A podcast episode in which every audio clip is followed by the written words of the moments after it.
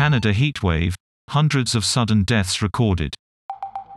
More than 450 fatalities have been recorded in British Columbia alone over the past five days.